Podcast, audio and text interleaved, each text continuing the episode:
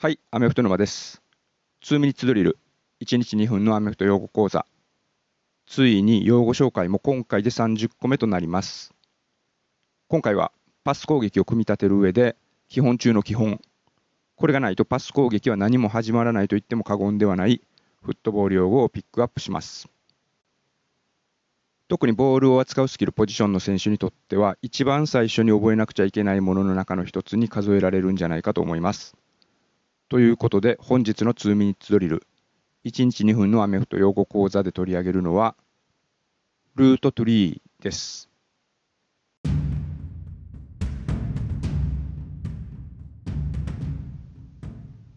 少し前にコーチングツリーというコーチの系譜を表す用語を紹介したんですけど、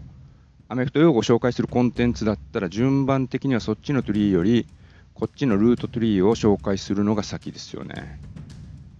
で、これはどういうトリーかというと、パスをキャッチする資格を持っている選手が走る基本的なパスルートが、まあ、大体10種類ぐらいあるんですけれども、それぞれのパスルート、日本だとパスコースって呼ぶことも多いかもしれないですけれども、それらを一つに束ねたものになります。その線の通りに走るケースっていうのは実際にはそれほど多くないかもしれないんですけれども、このルートトリー上に書かれたそれらのパスルートが基本中の基本になります。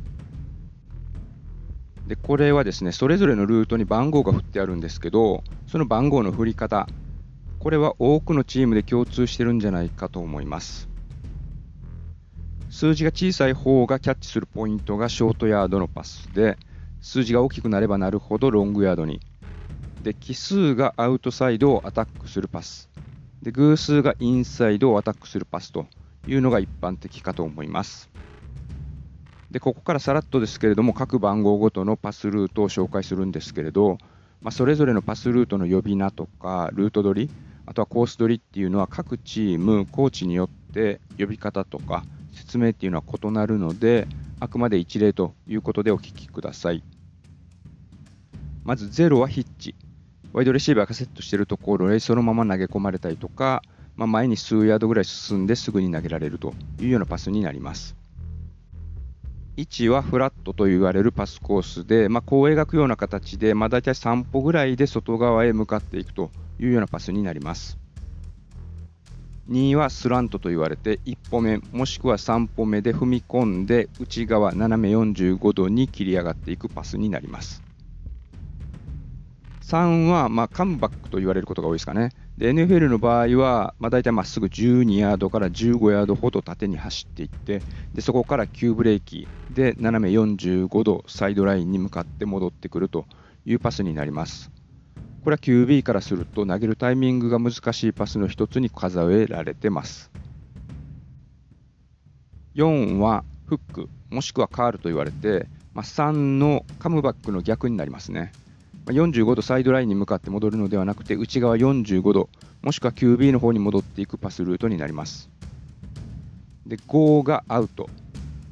途中までは3と同じでまっすぐ縦に走っていってでそこから今度は斜め45度ではなくてほぼ直角に曲がってサイドラインに向かって走り外に出る前にキャッチするというパスルートです。6が今度はまた5の逆でディグま、日本だとインとかいう言い方の方がしっくりくるんじゃないかと思いますけれども直角にフィールドの中に向かって走ってくるパスルート。で7がコーナ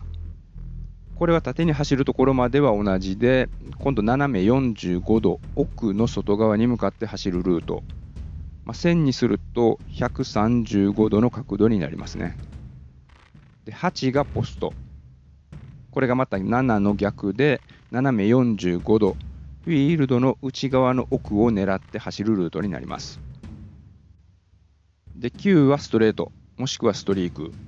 まあ、日本だとシンプルに縦という言い方もするかと思うんですけれども、奥を狙うパスになります。